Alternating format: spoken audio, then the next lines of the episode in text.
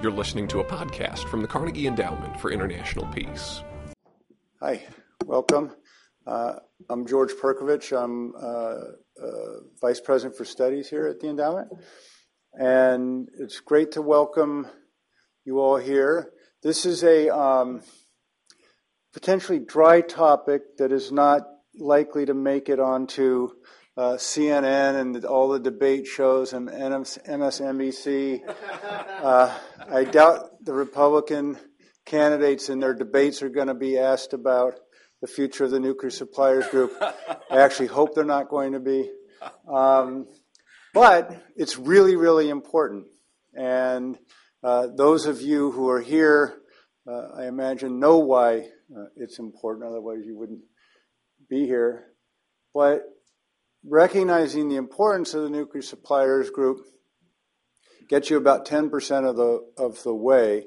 I think identifying what are the key challenges, the emerging challenges that face uh, the suppliers group as a collective, but each of the participating states is actually uh, fairly complicated. And then going beyond the identification, actually, and the definition of the problems, just thinking through where might lie uh, uh, answers that can lead to progress, which would also be feasible and which also could uh, uh help, uh, uh, where you can imagine the, the, the, states internally aligning around them. That's actually very difficult as well. And so the report that, that we're releasing here today and that Mark's going to be talking about, I found um, to be one of those relatively rare uh, publications or pieces of work that really defines uh, an important problem and an important challenge at a given time and does it with enough detail that the people who are really involved can appreciate it. They can recognize the complexity that they're dealing with in their in their in their work lives, see it in a report, um, but it's but it's but it's framed in a way that you can follow it and see the logic. Uh, and then it offers uh, some some ways forward. So it's a it's a report that I'm extremely proud uh, to be uh, associated with. Um, I'm I, am i am always proud to be associated with with Mark, but I, I say, this is a, a really important um, piece of work. Uh, he, he, he may be planning to, to say this, um, but we also want to thank uh, the government of the Netherlands, without whose support uh, it wouldn't have been uh, possible. Uh, we were encouraged and facilitated in doing this work by them, and in part because they and their, their representative were the chair this year. And so it was in the preparation for that chairmanship that, you know, they were talking with uh, with Mark and with us about, well, what do you think the big issues are that we ought to be addressing and working on uh, coming forward? And so that led to uh, ultimately to this um, report. I don't want to be taking more of what Mark would uh, say to you, so I'll get out of the way uh, and turn it over to Mark. But again, thank you all for coming and urge you to. Um, to read, I urge you to read all the things that we do, but but this one I, I, I really really mean is uh, is a really high quality uh, piece of work. So thank you. Well, thank you very much, George, for your, your flattering introduction and Good afternoon. Um, as George mentioned, we were asked by the Foreign Ministry of the Netherlands to uh, accompany them as they started and prepared for their assuming the rotating chairmanship of the NSG, which happened in um, in June this year.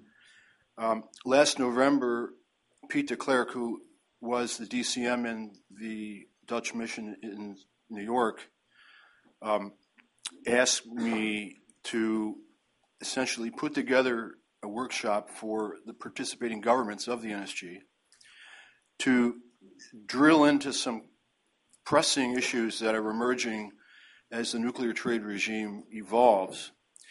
Um, in an effort uh, to do a number of things, but primary of the things he was trying to do was to focus the attention of 46 participating governments in the NSG on issues which are very grave indeed, but are very difficult to to grasp onto if you are in the group. The NSG, as many of you probably know, um, is primarily concerned with the day-to-day issues of controlling nuclear trade, and and and the the, the members of the group very rarely think in a long-term trajectory about the future of the regime. Um, the, the scope of the of the NSG's uh, uh, organization, the way it works, also discourage the membership and especially the chairman from looking at things in a long-term view because the rotating chairmanship terminates before, in fact, the next annual plenary meeting of the NSG. So in June, the Netherlands assumed the chairmanship for one year and will relinquish that chairmanship at a meeting which will be held in Seattle in the United States um, next uh, spring. So the chair is not even in the position to continue his work for more than than a year. So it's very very difficult for the chairman to keep the momentum moving on on, on long term issues. It, it's very difficult for them to do that, and that was really the reason why the Netherlands uh, asked us to do this. We put together a meeting for the group. We held it in Brussels in May. Um, the May meeting was a closed meeting. We had uh, 30 of the 46 participating governments at the meeting. Um, that was not a, an easy task because just weeks before we had the Fukushima accident, and for many of these governments, the people who were involved in the nuclear trade regime um, and in the NSG were already deeply involved in managing the aftermath of that accident. The month after my meeting, there was a ministerial meeting in Vienna where the same personalities were going to Vienna for that meeting. So, you know, it was touch and go, but we managed to get 30 of the 46 members at the meeting, and that we consider to be, you know, successful given the, the conditions we were operating in. The meeting, as I said, was a closed meeting. We had an agenda uh, to cover what became sections of the report. The, the, the Netherlands asked me to do the meeting, and then we also agreed that after the meeting, I would write a report basically um, structured around the architecture of the seminar and bringing it forward and including in the report a compendium of suggestions, advice, um, proposals that emerged during the discussion. And in, in the end, when we compiled it all, we had somewhere between 60 and 70 uh, suggestions that were brought forth by people participating in the meeting. Uh, the meeting was a closed meeting. Uh, when I wrote the report, I uh, relied to a great extent on contributions uh, and interventions made by people attending the meeting, but they were not identified uh, in any way. Um, and um, I compiled the report this summer, and we prepared it for publication, and that's why we're here with you this afternoon. Um, so I'm going to get into the material uh, covered by the report. Some of it is retrospective. Um, we'll go over that very briefly for the benefit of anyone who, who doesn't know that. And then we'll look at what happened in the NSG over the last decade uh, a, a little more in a little more detail, and then we'll talk about the challenges that the group is facing.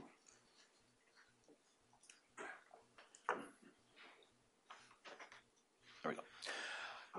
Okay, so, you know, in 1971, the NPT is a reality, and um, as many of you know, it, it, it's Article 3 set up um, conditions under which um, nuclear activities would trigger safeguards. Um, in 1971, a informal committee, the Zangger Committee, was set up, in fact, to interpret what's in Article 3 in that regard, and and it, as you know, um, stipulated that source material, uranium, thorium, um, as defined by the IAEA statute, would be subject to safeguards, but also equipment or material especially designed or prepared, EDP, for processing special nuclear material. you know, I, I, underline that because when we get into the future of the NSG, this is you're going to see that this that EDP uh, provision will be significant. Um, 74, India tested. Seven countries, major suppliers, reacted by this to this by setting up a, the so-called London Club, uh, you know, an organization which body which eventually became the NSG. A few years later, they uh, arranged and agreed upon a number of guidelines, which were published as INFCIRC 254. Uh, that was it. Uh, the NSG never met again until 1991. During this period of time, you know, the, we, we went through an expansion of the membership, uh, and then a significant proliferation accident triggered the reconvening of the NSG in 1991, uh, namely the Iraqi nuclear program, which exposed the extent to which a member state of the NPT had violated it um, by spending billions of dollars on a clandestine nuclear program, which involved extensive international procurement.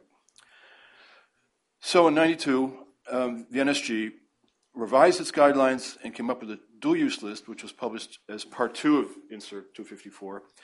Then they went beyond that the year after, uh, in 1993, in establishing a requirement for full scope safeguards as a condition of supply for uh, states which were non nuclear weapon states.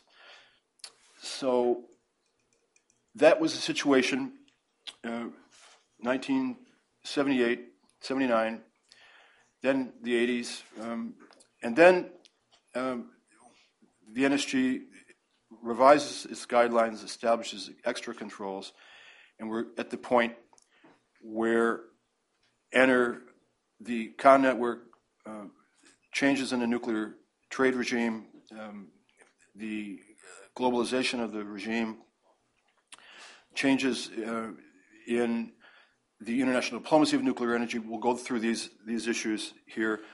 Um, basically, um, the area of emerging networks that's that's clear.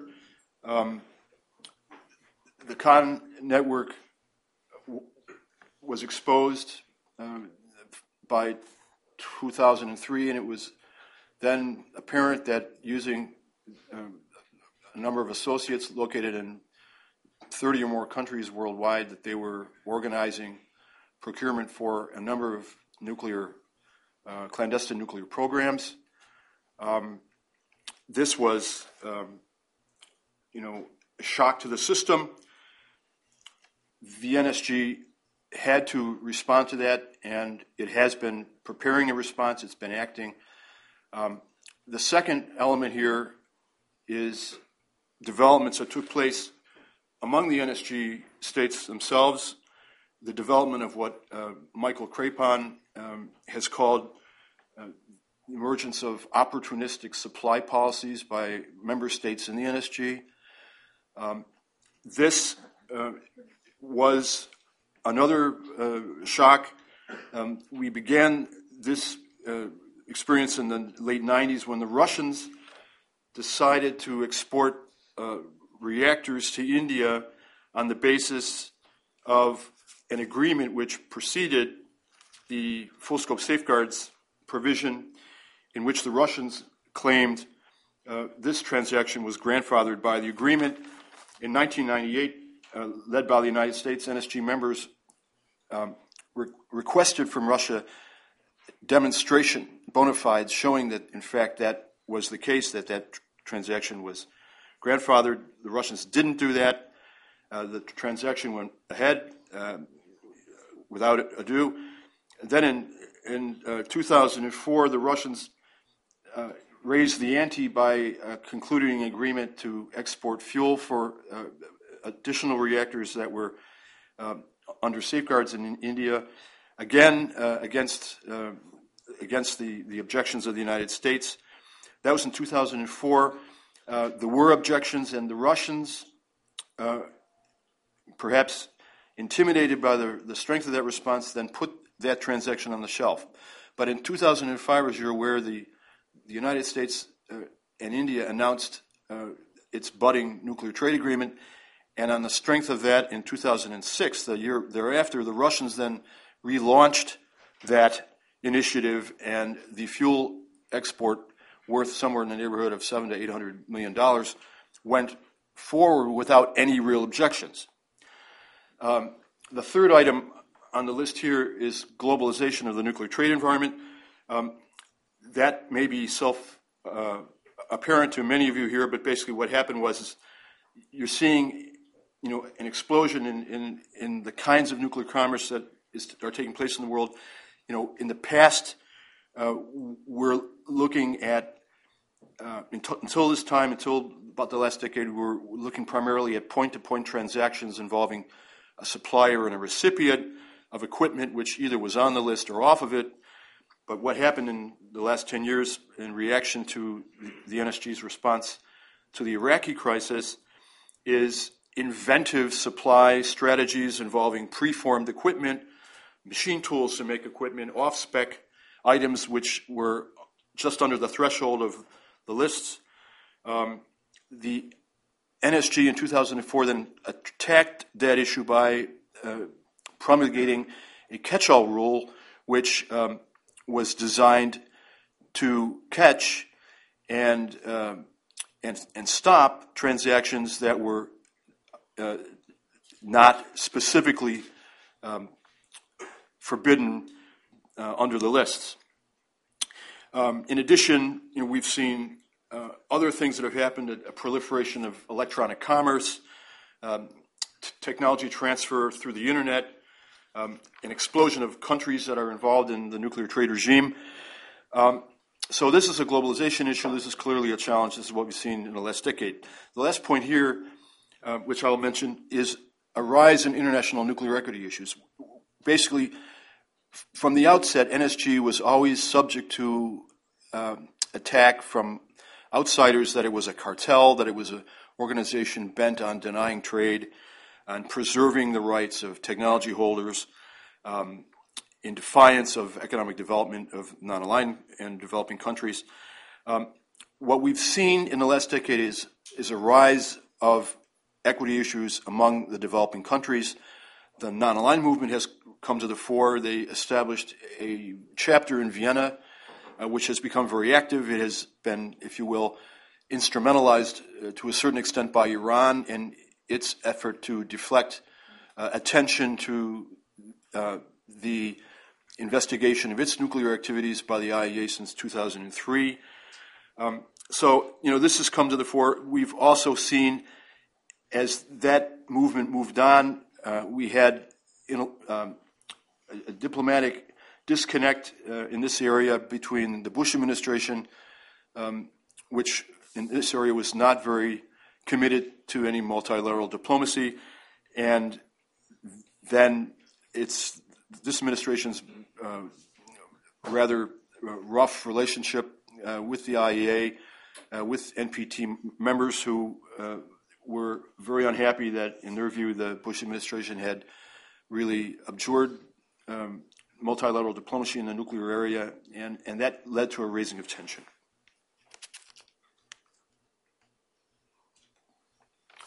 So now we're going to move on into the, the nitty gritty of the problems that we're facing today. I'm going to start by talking about Pakistan and China, not because it's necessarily the, the biggest and most threatening issue facing the group, but because it's the issue that the, the, NSG is going to have to solve first. Um, the background of this is fairly straightforward. You know, there was a Sino-Pakistan nuclear cooperation agreement. Um, Pakistan participated in that program, know, both in the military area and in the civilian area. China joined the NSG in 2004 um, after swearing off further cooperation with Pakistan's weapons program. Uh, as I said, 2005, the Indian deal is announced, and in 2006, what we see right after that is is a you know a, a flurry of very intense Sino-Pakistan nuclear trade diplomacy aimed at the, uh, a deal that would give Pakistan additional reactors from China supplied under that previous agreement. Um, 2008, China joined the NSG in lifting trade sanctions against India. At the same time, the watchword of the Chinese during this whole period was to have an agreement uh, providing the lifting of sanctions, which would be non discriminatory, suggesting to most people that at some point in time, China is going to be stepping into the breach on behalf of Pakistan. And indeed, in 2010, we were able to confirm that China plans to export reactors to Pakistan um, under its previous agreement. In 2004, when China joined the NSG, the, the US and a few other countries requested from China information about what China intended to do in, in pursuing nuclear cooperation with Pakistan under that, under that agreement. And um, the, the, list of items that, the, that China provided did not include the supply of additional power reactors. Um, so we're in 2010, a year ago, um, at the NSG meeting that was held in New Zealand, the annual meeting, and the United States took a very strong position against the grandfathering of those reactors, uh, the reactor sale from China to Pakistan. Um, China didn't really engage in there. They, they, they were asked about the commerce. The Chinese said, You can be assured that we will uphold our commitments and that nothing we will do will violate our obligations uh, under the NPT or our voluntary commitments under the NSG. Um, last fall, however, the Chinese then informed the membership that it intended to grandfather that export. The matter was raised during the annual NSG meeting th- this spring. And uh, they were asked again to comment. And the Chinese uh, told the group that in the past, when China was in the process of negotiating an additional protocol with uh, the IAEA, it included these reactor exports on its expanded declaration to the agency. Um, that's interesting because um, that puts the NSG in a, in, a, in a difficult position because under the terms of the additional protocol, the, the IAEA is not in the position to, to confirm confidential information to outsiders that's provided by a member state in the process of implementing the protocol. So, so we don't really have any bona fides from China at this point, and, and the NSG members requested the Chinese during the course of this year to provide additional information.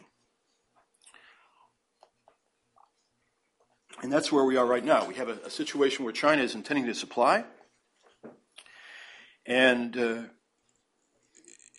in my understanding, I I, in Pakistan earlier this year, I, I had meetings with Pakistani officials who spelled out to me very clearly that this export is going ahead. The Pakistan industry and government are preparing for the export. Um, as we speak, uh, some construction work and excavation, pouring of concrete is ongoing for the first of the units. In China, I was informed uh, by uh, heavy equipment manufacturers that the, the, the, manufacture of the heavy equipment for these reactors is now underway. The China issue uh, indirectly raises a, a, broader issue in the NPT or in the NSG, namely the, the group's relationship to NPT. Um,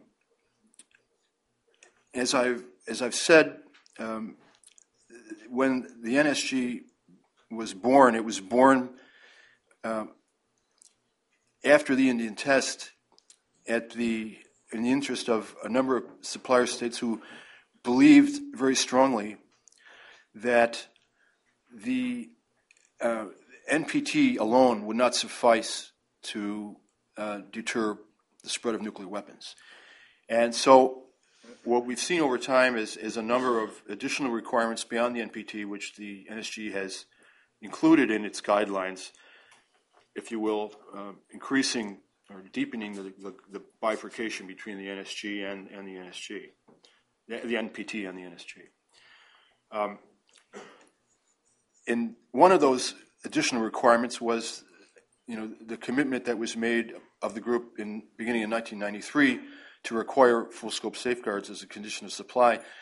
In 1995, when the NPT was extended indefinitely, that condition was hardwired into the NPT, if you will, So it set up a conundrum whereby, on the one hand, the NSG is setting forth a condition of trade which was not required by the NPT, namely FSS. But then two years later, in, in, in, in, in the effort to extend the treaty, double backed and put essentially wrote that requirement, that commitment into the NPT process. So they set up, if you will, kind of a double bind for the NPT and moving forward. Uh, when the NSG agreed to lift sanctions against India, the parties that wanted to do this asserted that it would be a singular exception. Uh, at the same time, the NSG's membership knows that, as I explained since the, since the genesis of the group, its mission goes beyond the NPT, and it uh, it it aims to capture suppliers that are not in the not in the treaty. Today, in today's world, where we've got nuclear weapon armed states, which are not part of the treaty, and which have the full gamut of nuclear technology to sell, um, the NSG parties argue that they have to relook at this commitment and they have to, if possible, adjust it to, to meet today's conditions. Um, unfortunately, that brings the group into conflict with the NPT, and, and there's where we are. So, uh, in this process of the discussion, um, it was uh, an agreement that was made by the NSG to go beyond the, the, treaty, which led to the conditions that China must fulfill. Um, the fact that Pakistan is not an NPT state is the crux here. Um, at the same time, moving further, the United States, in a sense, escalated the urgency of this issue by putting on the agenda of the group uh, its advocacy of Indian membership in the group. Um, India, you know, its its sanctions were lifted, but it, India was still outside of the outside of the NSG. The United States now advocates India joining the group, and what we're seeing is the beginning of a discussion about that membership, which, as I indicated,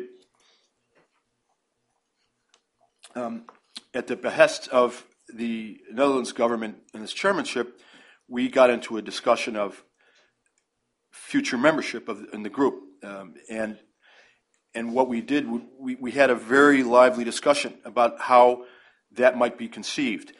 Uh, at the time we were meeting in Brussels in May, uh, the United States State Department was drafting a memo, um, a thought paper, if you will, on possible future criteria for membership.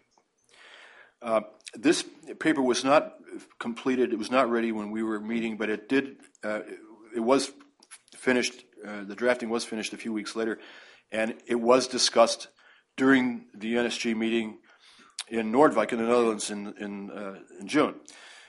Up until now, uh, because of the, the the delicate nature of this issue, the NSG has considered uh, membership, not in terms of criteria, but in terms of factors which could be considered. And, uh, and now we're moving into a discussion as to whether that, would, that, that approach would be sustainable into the future. During the meeting, uh, in, uh, to support the discussion we had about membership and possible criteria, in consideration of the China Pakistan dilemma that I've outlined here, uh, to try to bind those issues together, my colleagues George Perkovich and Toby Dalton and I um, drafted a, a, a, thought paper of our own, which we put forth at the meeting. Paper is, by the way, available here for um, all of you to read.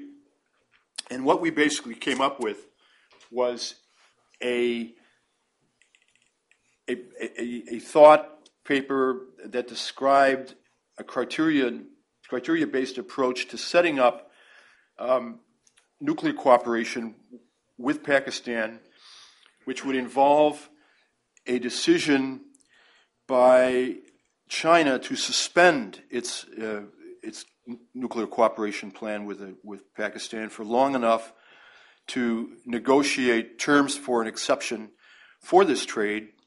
Um, during this period, uh, the other members in the group could, uh, you know, interact and find ways to incentivize China to do that. Um, one of the uh, pieces of information in the background here is, is that the Fukushima accident had happened, and the Chinese had announced immediately after the accident that they were going to have, you know, a review of their entire nuclear program and how to move forward after, after Fukushima. And one of the things that we we were able to learn is that it would appear that in the process of that review, China will take a decision and announce that decision um, soon, probably within the next three to four months. And part of the uh, part of the results of that review will be a decision by China not to build any of the older reactors, including um, the design uh, of the reactor, which is um, intended to be built and exported to Pakistan. So this would be an opportunity for China to kind of rebalance its nuclear export plans, including those for Pakistan, and to put this together in a package which could solve some pressing problems. Um, what would what would this do? What what are the potential benefits of doing this? And you know, one of them would clearly be to uh, to provide a process to integrate uh, non-NPT parties, not only uh, Pakistan, of course, but uh, but India, uh, India and Israel, and perhaps others in the future, if were to come to pass, into the uh, nuclear trade regime and it would provide an avenue to, to, provide an avenue to get China's trade with Pakistan into an NSG process, which would be acceptable to the consensus. Um, Pakistan would have to make very firm commitments in a lot of areas uh, to be able to go forward on this basis. There would be, you know, a, a list, a laundry list uh, that would be up to the members to agree to, which would be the basis on which Pakistan would do this, but it would assure, compared to the situation we're in right now, that any exports to Pakistan from China would take place under conditions which would further sustainability of that program and its security. Uh, one of the problems with the Indian deal, which was pointed out again and again, was, was that, that that deal did not, in the eyes of many, provide any real nonproliferation benefits, and that the absence of those benefits led to uh, the strong opposition to that uh, agreement by many, many parties.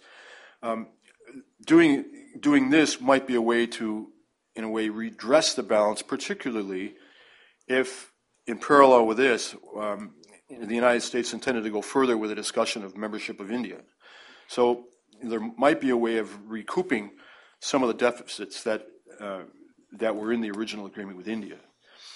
Now, we weren't naive, and we realized that in addition, there were potential drawbacks here uh, in going this route. One of them clearly is the prospect that doing this would aggravate the relationship between the NSG and the non nuclear weapon states in the NPT, as I explained, particularly under conditions where um, equity issues in international trade in the nuclear area have come to the fore.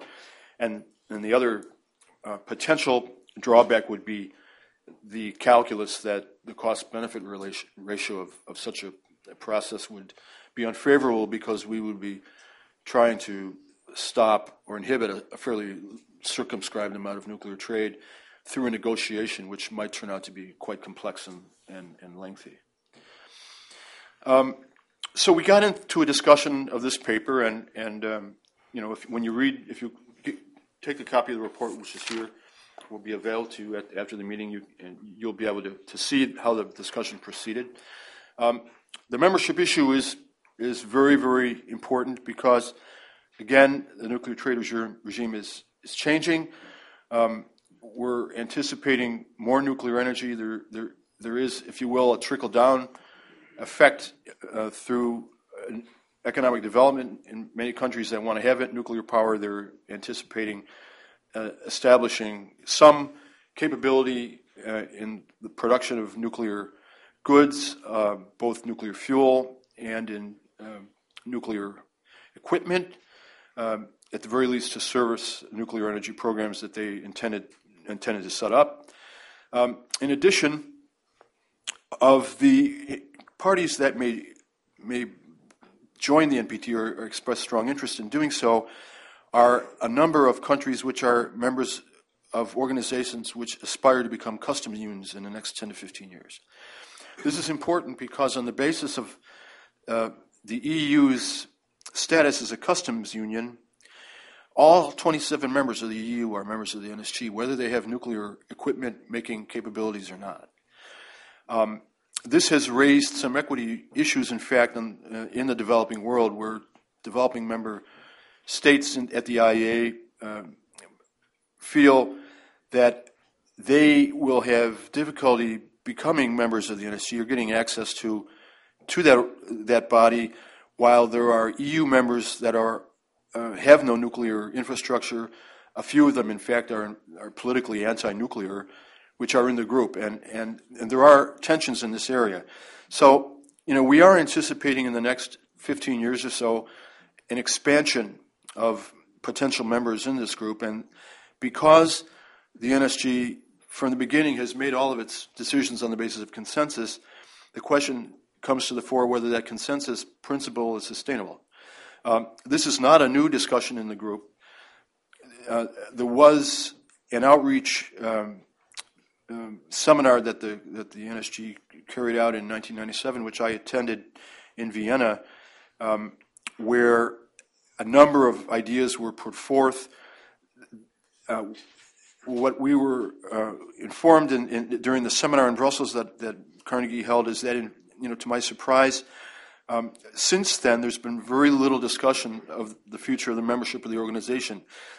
It's almost as if they're they're anticipating a, you know, a, a ticking time bomb where in 15 years there's going to be a number of countries that are going to be knocking at the door, and over the last 10 or so, the membership has done very little, if anything, in a structured way to anticipate um, that change.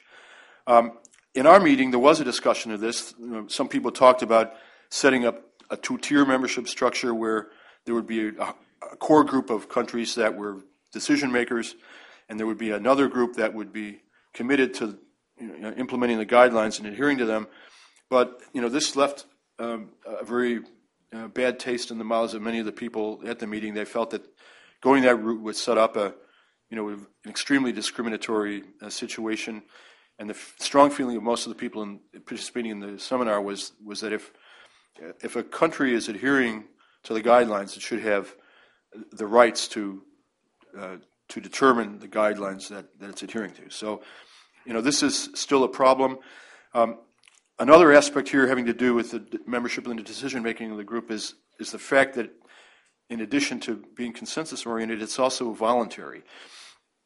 Um, there has been a discussion about um, establishing a secretariat instead of a point of contact, which is an informal um, uh, setup uh, where the Japanese mission at the IEA serves as a as a essentially an informal distributor of information and a facilitator for meetings. Um, most of the board uh, most of the members in the in the in the group at the seminar felt that they didn't want to go that route. Um, they want they felt most comfortable with it being voluntary, regardless of the fact that the voluntary nature uh, leaves the group uh, hostage to uh, crises when, as uh, in the case of China or in Russia, it would appear that the guidelines are being violated. Um, the other things we discussed um, at the meeting, we can go through these one by one. Um, we talked about the adjustment that the group will have to make to globalization of nuclear trade. One of those, one of those adjustments is now beginning uh, to be underway. A, a, review of the control lists, which will take place over a period of three to five years. Uh, they're hoping to complete it in three years. And this basically takes both the trigger list items, the, the nuclear uh, list from 1978 is amended, plus the trigger list, part two, and they go through the list and try to dis- decide, you know, what they're going to add and subtract to the list, how they're going to craft it. Um, there is a discussion of the possibility that instead of having a dual-use list and a, and a, uh, a nuclear use list, there may be a single list. Um, this is an option.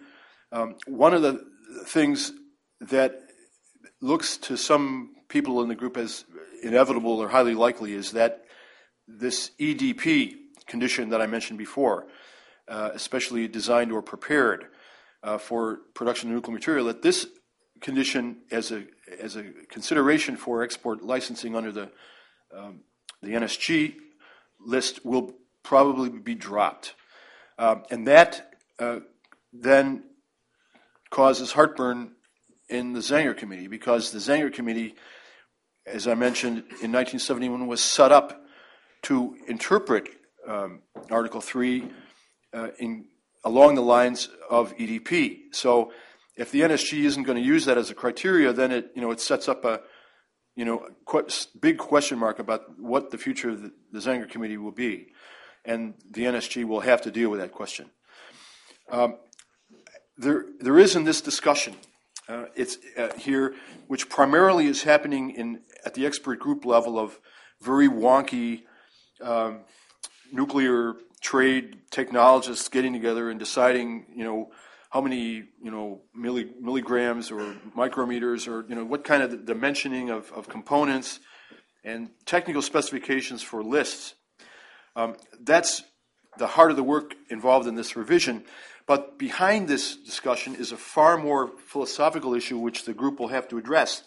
And that's the question whether they want to move forward in a, in a, in a regime w- where nuclear trade is becoming more complex and where the volume of nuclear trade will expand. If they want to move forward by adding to the lists, or instead, do they want to take the approach, let's leave the lists more or less where they are and concentrate on uh, using the catch all clause to interdict trade which is off the list. Because when they look into their, their intelligence files, they see that one of the major developments in nuclear trade regime is that more and more proliferators are turning away from the lists and are trying to procure for their programs by buying non-listed goods. So this is an issue of a philosophical nature that the, the regime is going to have to address. And they're having to address it because, in part, they're dealing with major challenges of, of intangible technology transfer, trade activity of trade brokers, and a greater use of transiting in international nuclear trade. Um, we had, during the second day of the two day meeting in Brussels, we had a, a, considerable discussion about the relationship of the NSG with other multilateral export control arrangements. And, and this was uh, really a revelation in a way because we found out that the NSG's participating governments had not systematically looked at this as a possible fruitful way to move forward. Um, but when we we looked at it, we had people from participating governments who were there who were also serving their governments in these other regimes, Australia Group, um, Wassenaar, and the MTCR. We compiled a list of things that were potential uh, areas of mutual uh, collaboration and we found that all of these regimes have the following characteristics, uh, including the NSG. So, membership criteria, control list reviews, catch alls, outreaches, um, concern about these new uh, trade developments, a lack of enforcement mechanism, and a commitment to consensus decision making. All of these aspects are, are common to these regimes, and, and we suggested that it would be very worthwhile indeed for NSG to visit these regimes to cooperate with them, collaborate, and find uh, possible synergies um, moving forward in solving the problems. And, and we found uh, the, during the discussion, participants suggested that moving in this direction, particularly for smaller countries without a lot of, um, of nuclear expertise and a lot of manpower, that you know sharing this experience would permit them to optimize you know their personnel allocation in the future uh, in collaborating with the others, it would uh, provide a check against bureaucratic mission creep. There were examples given where you know some export control regimes were moving into areas that were already being covered by others, and you know, because they didn't know that, they were you know, doubling the work and wasting resources. Um, a major area that we singled out for possible collaboration is in the sharing of good practices. Um, this doesn't happen very much in this in this area. There's a lot of stro- stovepiping.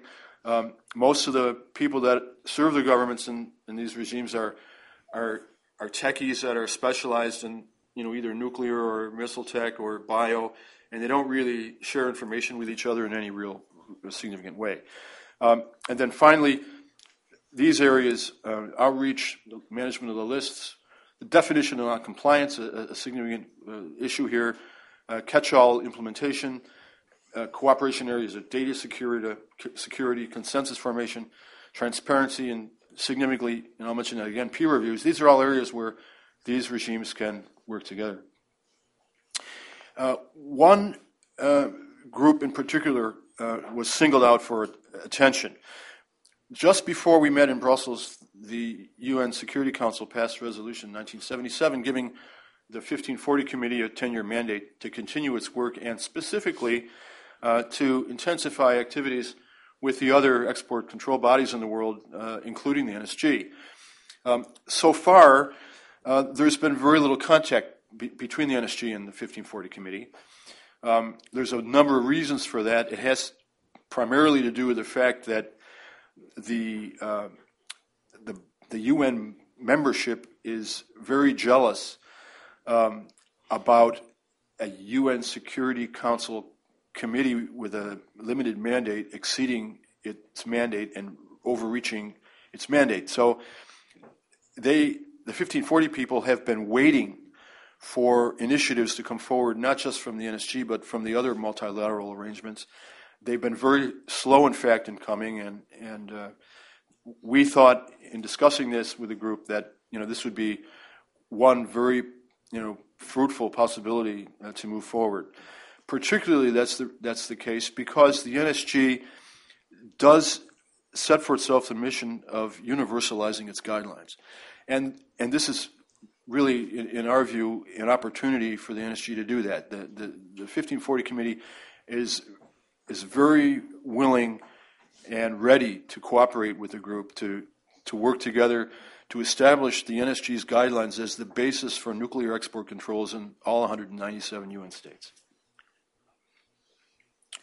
Um, beyond that, there are a couple of other areas that uh, where cooperation uh, could happen. Uh, the 1540 group has done some stellar work in the area of trade financing, and that's an area that the NSG will be deeply interested in uh, particularly in, in, coming years as brokerage activities continue. Um, there is on uh, a developing database in the committee of export control information and, and, and information on how export control systems work in all 179 countries.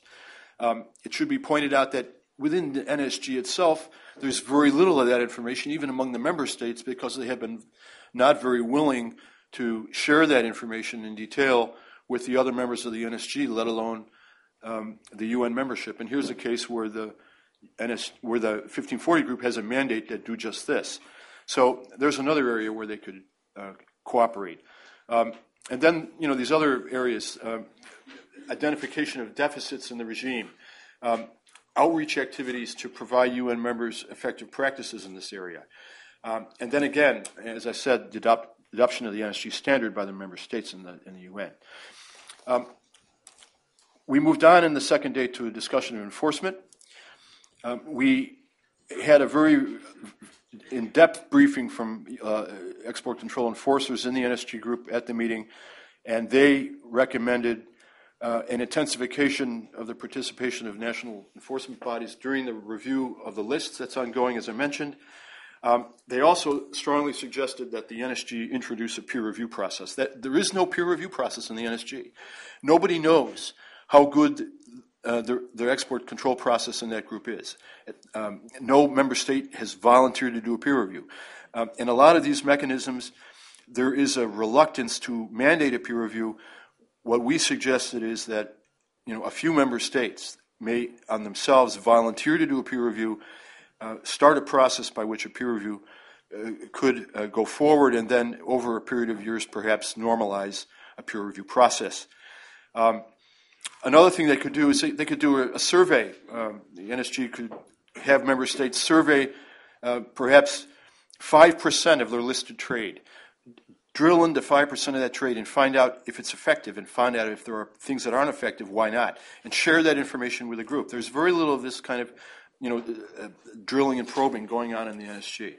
Um, and then again, you know, there are there are things going on in parallel with the NSG, PSI, for example, and some other innovative export control activities on the part of the EU, you know, which uh, involve data intensive data sharing among the members of, of you know of those those uh, activities that could be helpful for the NSG because data sharing has been a problem. There's a number of member states that routinely share a lot of data, and there's another member group of member states that hardly share any data. So, you know, they have to get into that.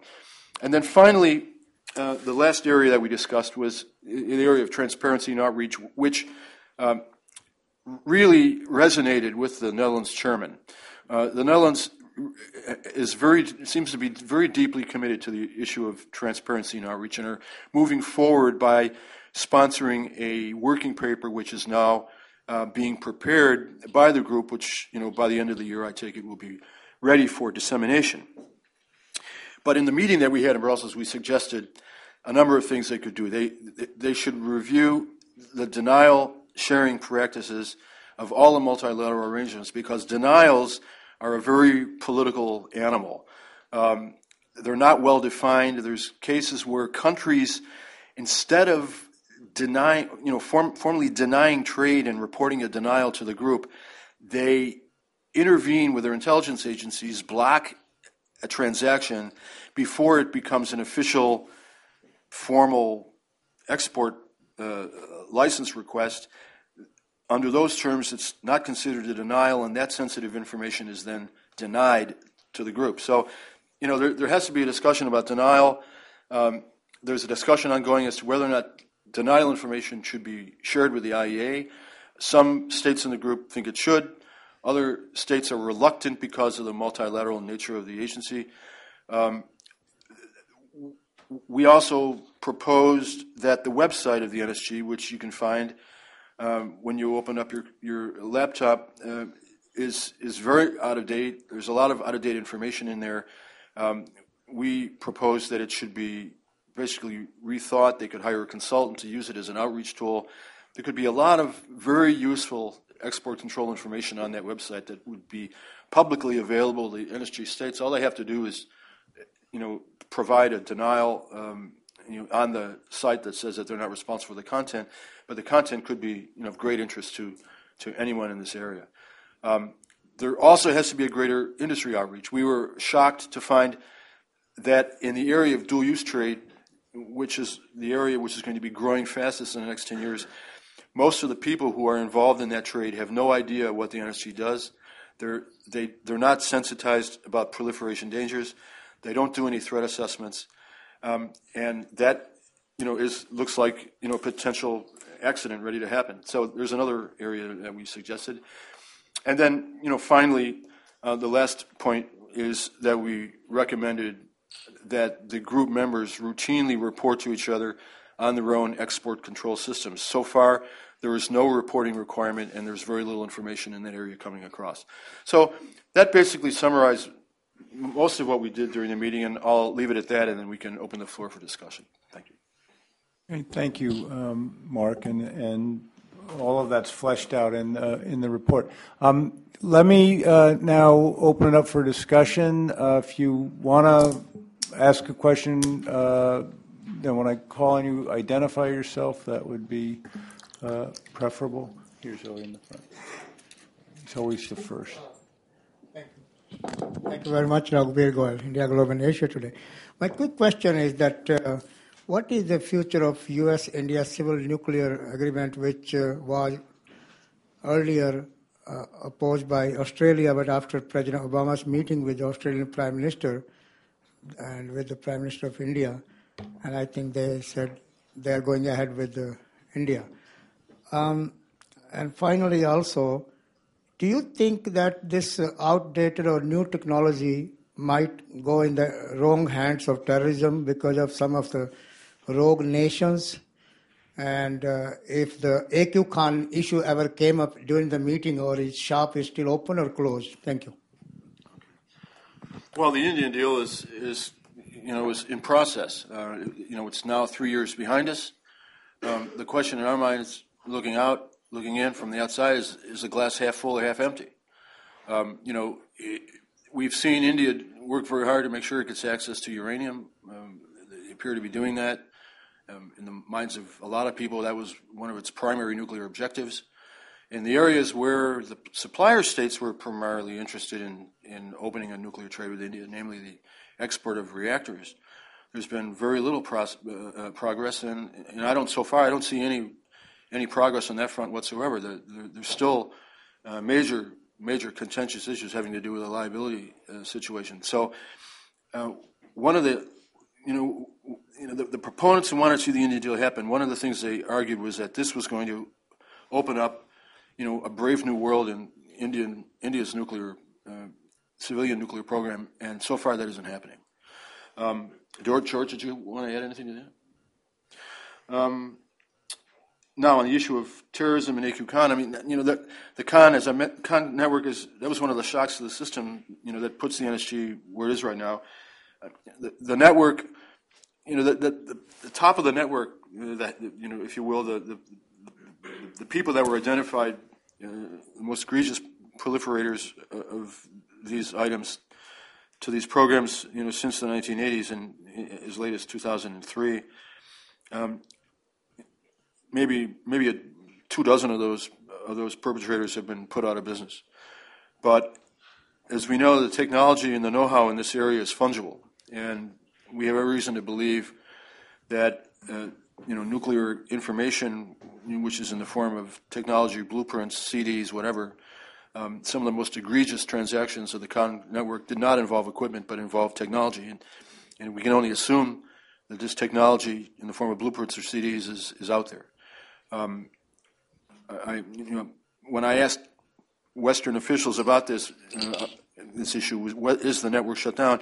You know, the, the answer is no. Uh, there are there are procurement agents out there who are affiliated with the network over many years who are still at large and there's no reason to believe that they're not operating. If you look at the transactions that resulted in, for example, a decision by by uh, Israel to bomb uh, that installation in Syria, um, I'm told that the intelligence uh, f- findings, you know, behind that uh, pointed to a very, very widespread effort by Syria to disguise procurement worldwide to permit uh, plutonium production reactor to be built uh, during the period after Khan was put out of business.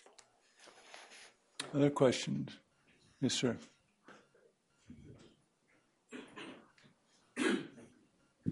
Yes, hi, Jim Ostroff with Platts Nuclear. And I'd appreciate if you could just elaborate a bit on the outreach to industry, what the situation is today why that may pose problems or hazards, and why it may be of more concern in the next 5, 10, and 20 years? Good question. Yeah. Well, um, the question is probably several answers. One of them is there can be little doubt that the established suppliers that we know of today, you know, the, the General Electrics, the Arevas, Westinghouse, Hitachi, you know, these are companies that are highly aware of, of uh, the danger of proliferation of their of their technology. Um, they are already in an NSG process. They've been doing export control um, for you know decades, and and you know they have armies of of personnel that are working on this. At Areva, at, during the meeting we had in Brussels, we were given some data on Areva's um, growing army of, of, personnel who are involved in this area, and Areva's uh, staff in the area of, of compliance and export controls uh, for nuclear exports, that staff has doubled in 10 years. So, you know, in this area, we're in a way kind of less concerned. Um, the Carnegie Endowment, my colleagues George Perkovich and others have have worked on a code of conduct, which uh, includes uh, some uh, stipulations in this area, and and these you know these these companies are on board. They, they, they, they want to be good citizens in this, in this area, and, and, and they're, they're, they're in the loop. The problem is, as I mentioned before, primarily in the dual use area, uh, which, which are basically a huge swath of, of small to medium sized companies, mostly that produce equipment which can be used in nuclear programs. Most of those people are outside the system. Um, they don't know anything about the NSG. They're not part of the export control world. And then the other part of the equation um, is what happens when new nuclear suppliers emerge. They will be developing their own technologies. They will be uh, getting technologies for license from their partners in advanced nuclear programs. And there we're looking at a potential number of 15 to 20 countries over the next 15 years who could emerge as nuclear equipment suppliers. And this is the reason why the, the NSG has an outreach program and is going to have to intensify that program to make sure that those people are brought into the system. And that is also the reason why this issue that I mentioned with Pakistan is on the agenda because, as I said, the NSG. Its, a, its mission is not limited to states in, in the NPT. I mean, it's, it's, it's most concerned right now about a, a couple of countries that have nuclear weapons, they have nuclear fuel cycle capabilities, they have nuclear manufacturing capabilities, export procurement organizations. These countries are all outside of the NPT. So the, the NSG has set the goal of capturing these countries and getting them in the system, which is the reason why, uh, you know, George I and Toby, you know, put this thought paper out there to the group because the group is looking for a way to get that threat inside of the group to, to, to capture those countries and make sure that, that they adhere to the guidelines. Yes, sir. Uh, we've got two, so I'll take. Uh, you go ahead and ask your question, and then Dan, and then and then Mark will answer both because I just want to make sure we get all of them in in time. Go, please. Uh, Narayan Lakshman of the Hindu. Um, my question pertains to what you've said in pages 30 and 31, talking about the uh, requirement for NPT membership before uh, the NSG will do any trade in ENR, enrichment and reprocessing. Now, with the new regulations issued earlier this year, um, my question is how does the exception, the singular exception to India, get affected by this? Um, you know, and has there been any ENR trade so far? And if so, you know, what's the future of that? And secondly, on the flip side, how is the uh, China-Pakistan issue uh, going to be affected again in the context of ENR?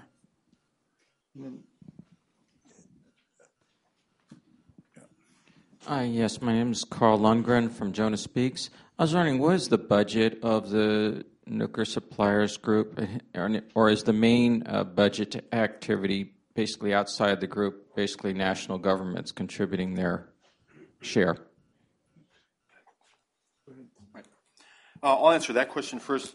I think that has a fairly simple answer. It's, it's really the national governments that, that, that, that contribute uh, and pay for um, their people to, to meet. Uh, there's an informal arrangement uh, where the government of Japan has uh, appropriated money to serve as a point of contact, organizing meetings, holding meetings in Vienna, and, and serving as a kind of informal secretariat. They have a staff uh, which are seconded from the foreign ministry to do that activity, and that, of course, requires budgeting as well. But, but primarily, the budgeting comes from the member states, and there's no independent secretariat that has a budget to control. Um, the question, uh, questions that were asked before regarding ENR. Um, you know, to my knowledge, since the since the um, the guidelines were revised and the, and the, and were published as an INFCIRC document by the agency, um, there haven't been any ENR transfers. In fact, it, you know, if you go back into the history before the guidelines were were revised, there have been, you know, extremely few ENR transfers. ENR uh, was a sub, was a was an issue that was was subject from from day one in the NSG to restraint. And, you know, the, the, the governments have, in fact, been very reluctant to, to transfer ENR. There's one kind of burning issue uh, on the ENR uh, plate right now, and that is how the guidelines are going to be interpreted. And my understanding uh, regarding India um, is that, you know, most of the governments that I know, and I, I believe um, people in the chairmanship um, have suggested in, in, in, interviews that have been published uh, that would appear that that it was clear to India from the beginning that NSG and NPT membership was going to be a, a, you know a criterion for them to have to meet to get an ENR. That was clear to them at the time the exemption was made. It was spelled out by you know, officials in the State Department you know, previous to the exception. Um, as far as China and Pakistan are concerned, I, I, don't see any ENR transfer taking place there. I think that would really be a red line that would, uh, you know, uh, prompt a, a, great deal of objection far beyond the issue of the power reactors. The transfer of the power reactors from China to Pakistan is not, in the most limited sense, a proliferation issue. Um, these are reactors that would be supplied under safeguards under any any, event. Um, it, that, if it were a fuel cycle facility or it was an ENR related transfer, that would that would be completely different. Uh, if China were to transfer ENR to Pakistan uh, through its uh, nuclear cooperation agreement, um, I think that you know that would cause a, a, serious crisis with very serious objections in the group. Yeah. Um, after this process, the State Department did say that uh, it's going to stand by the exception made to India in the context of ENR. So what you're saying suggests that that statement isn't valid? Well, Mark's going to answer that, but I also, from another government that wasn't the U.S. government, also made clear what Mark just did, which is that when in that, that India was informed that notwithstanding the exemption, that the NSG was working on ENR guidelines prior to 2008 and would continue to work on them, and that what would be produced in that working on the ENR guidelines would apply to, to India. And the Indians were told that in advance consistently, which is what Mark said. That's my understanding. From a non US government person.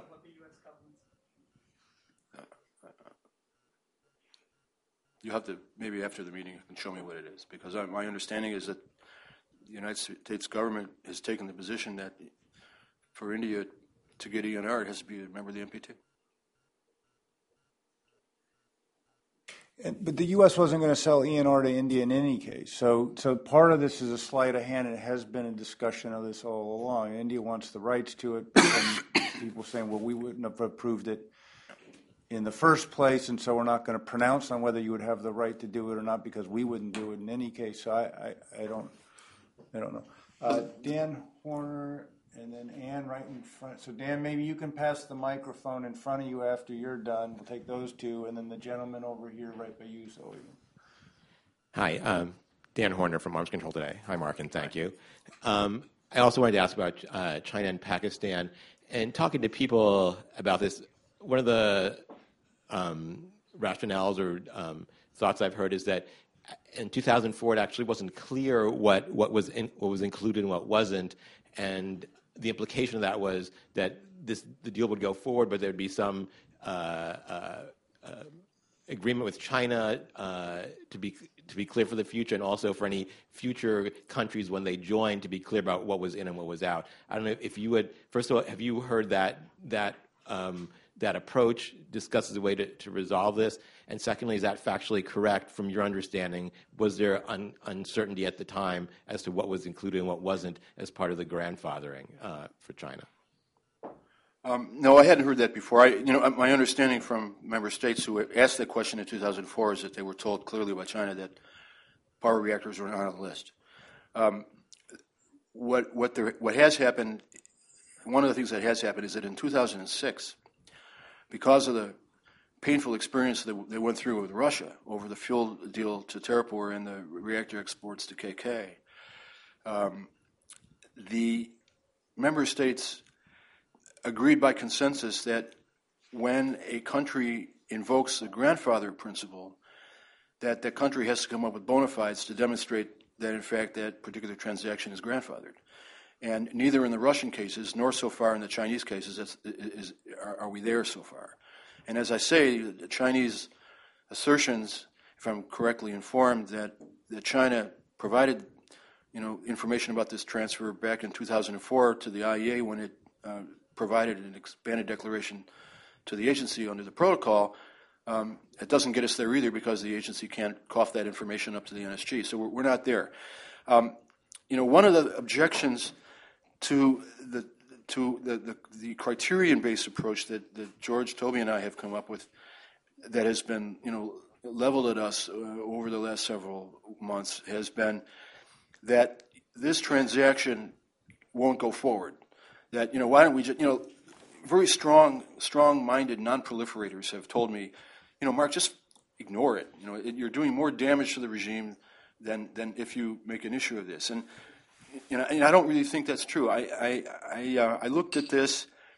Um, I don't know. Are if there's any if there's anybody here, are there any Illinoisians in the room? Um, um, you know, you, if you are, you you might recall that you know before there were before there were Lincoln Douglas debates, there was a prelude back in 1854 uh, when Douglas advocated the Kansas Nebraska Act, uh, which would open up slavery in Kansas territory. And during a debate that he had in Springfield, Illinois, um, Douglas said, Well, Mr. Lincoln, I'm not really, I know you're concerned about slavery in Kansas, but you don't have to worry about it because if we pass this act, everybody will be happy, but they won't have slavery because the climate of Kansas is not really uh, good for slavery. Um, slaves will not flourish in the Kansan climate. And Abe Lincoln said, um, you know, Judge Douglas, I think that's a lullaby. And, and I think this is a lullaby. I think, you know, we can't assume that China is not going to export those reactors. As I said, I was in Pakistan and I learned about the preparations that Pakistan is making for this transaction. And then I went to China and I got an earful from people from the component makers that are setting up the heavy equipment to be exported. So this is a transaction that, in another context, uh, we discussed in, in the report uh, the, that, that we circulated back in the spring, that this is, this is a transaction that has many motivations, including strategic ones for China that don't really have a lot to do necessarily with commercial motivations, and for that reason, um, it's, it, I think it would be a mistake to assume that this transaction wouldn't go forward, you know, if we, you know, if we just ignored it. And I, I, I really think, you know, and, I, and many of the people that attended the meeting that we had in Brussels, almost without exception, expressed the view that if the NSG doesn't solve this problem with China and Pakistan, they're going to have a serious credibility deficit they're going to work on. So they are you know, they really are on notice that they have to they have to come up with an answer to this. Um, thank you. Anne Penketh from BASIC, British American Security Information Council. Mark, I was very struck by your description of how the, how the NSG actually operates in terms of the chairmanship, the membership, the consensus rule, and things like that. Are there any, it sounds like it's ripe for reform, but are there any chances of that? Well, you know, that's that's kind of where we're headed. But the question is, um, will the NSG grab, you know, uh, the what is it? Grab the horse by the tail, um, um, and, or whatever, and and. And, and, and whatever what what is it I, I can't I don't know I, I don't know you know take get get moving on this and actually think about this the, the impression I had Anne from the meeting was that the membership the people that attend NSG meetings, the, the, the trade officials, um, many of them have been in this field for many years. It's very specific and, and, and it's very wonky. You, you, really have to know a whole lot of stuff about how nuclear export controls work. And, you know, the longer you're in the business, the more valuable you are to your government. So many of these people have been in there for a long time. And, you know, it's possible that that longevity uh, discourages you know, thinking outside of the box about moving forward. It, I did have that impression. Uh, so one of the questions that I have as to whether is whether the NSG is going to be left to its own devices, where you know the trade bureaucrats and and and experts that are called in from national laboratories to confer and consult, if these people are just left to, you know, doing business as usual under, you know, different conditions as we outlined here, that won't be enough. That, you know, national governments at a very senior level are going to have to intervene and think hard about this. And that's what we did. We, we did in the Brussels meeting, we had, you know, I was very impressed. We had, you know, a, a lot of ambassadors at that meeting. We had people at very level, heads of uh, arms control and disarmament, not proliferation uh, departments and, and, and, government ministries who attended it and came thousands of miles to attend this meeting. And, and they, they saw that as an opportunity to, to take a look at that organization that they're sending, you know, middle level uh, diplomats to in parts of the world and take a look at it from above. And I think, you know, that's what Piet de Klerk, the, the, the Dutch NSG chairman, had involved had, had in mind. He wanted a meeting where people would kind of look at the organization, you know, from 30,000 30, feet and think about what's going to happen in the future. And I don't think they're quite they've quite squared the circle yet about reforming the organization. There's still a lot of resistance. A few years ago, uh, a number of people, Mohamed ElBaradei, a, a number of uh, trade experts uh, here in town, favored the uh, a negotiation for a global export control regime that would basically in, in, encompass all technologies. So, in other words, you'd be talking about replacing, you know, Wassenaar, MTCR, um, you know, NSG, Australia Group with something which would be an international treaty and therefore be binding and be also have credibility and would not engender this this acerbic debate about you know cartel building and, and denial of trade that is one way to go, and some people still want to do this. But when I was at the NSG meeting, at the NSG meeting that we held, that that seemed stillborn. No one in the group seemed very interested in going that direction. Um, so, if we do move there, I, I'm, I'm not confident that the, the group members themselves would, would take the initiative.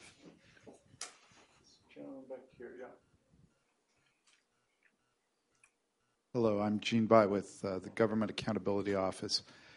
Uh, back in the spring, we had the Carnegie conference, and we had somebody from Leybold Vacuum or whatever they are now talking about how industry and I believe it was Intel groups within countries needed to work together more closely to stop proliferation uh, sales before they ever reached the point of going in for a license. Now, the question I didn't ask then, but I'm going to ask now, is if you do that, you get rid of the possibility of a denial of a license entirely, and the, the transaction never gets reported right. to the NSG, and the relatively ineffective denial reporting process of all of the multilateral export control regimes gets weakened even farther. Now, it sounded like the NSG might be thinking about trying to strengthen the denial reporting process.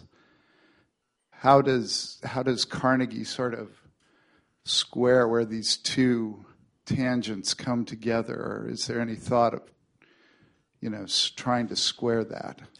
I'm, could you repeat what you said in the beginning about the, the first? I mean, I, I discussed the problem here where countries would uh, avoid a denial reporting requirement or obligation by, you know. Uh, George by, probably remembers the person better than I do. Yeah. yeah. although I'm forgetting his name, but I'm remembering vividly the session, and it, and, and and what he was talking about. The, the leader of the company was talking about. They get inquiries so it's way before a request for a license right. or whatever. They get inquiries. Right. They have a database. Uh, they can look at it and and and say, wait, that's a shady right. front company, yeah. and just say we're not interested. Then they can pass. They, they can do that. Number one. Number two, they can then pass the fax or whatever the email that was the inquiry to governments and say you might want to be known know that these guys are out there trolling around looking for stuff. Still not a denial, which is kind of going to your question. So it was then suggested that it might be beneficial to put together kind of a database or to do some more coordination by states to interact with industry to make it easier and more normative for companies to to pass along when they get these kinds of, of dubious queries, but also to pass information back to the companies saying, you know, these are dubious actors out there if you're getting queries from them. None of which would get up to the point of the denial process, which is where the NSG and where you were, were, were coming. Is that well, that's, fair? Yeah, that's the same. That's just another variation of the theme that I mentioned before. That's, that's what I thought you meant. Yeah. Uh, that requires a uh, the NSG parties, you know, thinking about making more precise what the requirement for denial is, and you know that that's a problem because it's a consensus decision, and you know I don't have to mention the countries in the group that are normally least willing to supply this information. So you know you're going to get, you know, you're very likely you're going to get you know the Chinese, the Russians, um, um, you know, perhaps others. I mean, I, in the past, there's been a number of, of countries in Europe uh, that were likewise unwilling to, to, to do that. Uh, some surprising ones in Europe that you know normally uh, are very uh, very zealous about uh, conformance with the export control uh, laws, but it would require all the states to agree, and and they but they have to they have to do this. I mean, one of the things that we you'll see in the report, you know, we one of the one of the the um, recommendations that came out of the meeting was that the, the chairman should convene a working group on denial, where they break it down and, and have a discussion moving forward over a period of maybe one to two years to come up with a, a working definition of what denial means. Um, but again, we're, at, we're, trying to square the circle here because the, the, the, consensus rule of the group gives any state the obligation or the, the, the, op- the opportunity to, to deny consensus. And, and this is just a, an example of the bigger problem which we pointed to during this discussion of moving from an NSG that has 46 members, most of whom are advanced nuclear countries, to a future in 2020 of maybe 60, 65, 70 members, where 10 of them are non developed countries that have you know other diplomatic agendas and issues with the West, where there's you know the possibility that we could develop you know political blocks within the NSG like they exist in United Nations organizations. I mean, one of the things that that the membership was very worried about during the negotiation of the ENR guidelines and, and the reason they wanted to handle that negotiation very, very gingerly is because they were concerned that by the simple reiteration of talking points by delegations meeting up to discuss how to go forward on the guidelines for ENR, that they would, in effect, form you know a group that said, yeah, we want to have more controls on ENR, and then we're going to have, you know, setting up essentially a, a, a quasi NAM group in the in the NSG that says no, no, no more controls on ENR. And, and there were a couple of countries in, in the group that were, for quite a number uh, of years, were, were expressing strong reservations about greater controls in this area. And you know, the people that were guiding that negotiation were very, very nervous that that could get out of control and end up in a block-like stalemate where, in the end, we had two groups that could not agree. So, you know, it's a very sensitive matter, and they have to move forward with a certain amount of care. Um, we, we've come to the appointed hour of our end here, and I, but but I want to reiterate that last point Mark was making, which is as the, you know, as, as membership may expand or as dynamics change, you run into a tension where an organization that was created to perform a function, a non-proliferation function, with the presumption that you'd want to strengthen it over time as you needed to update it runs into the possibility now of, of members or potential members actually having the purpose of weakening the controls. And so, what used to be a unified kind of purpose, at least, and you could differ on the details, you may get there, there's a risk of having a fundamental kind of clash in purposes in the membership. uh, but also with consensus rules. Um, and so that, that has big, uh, big implications. Let me thank all of you for your patience and your great uh, attention and questions, and then ask you to join me in thanking Mark uh, for this report, which I hope uh, you'll have the time and occasion to read. Thanks very much.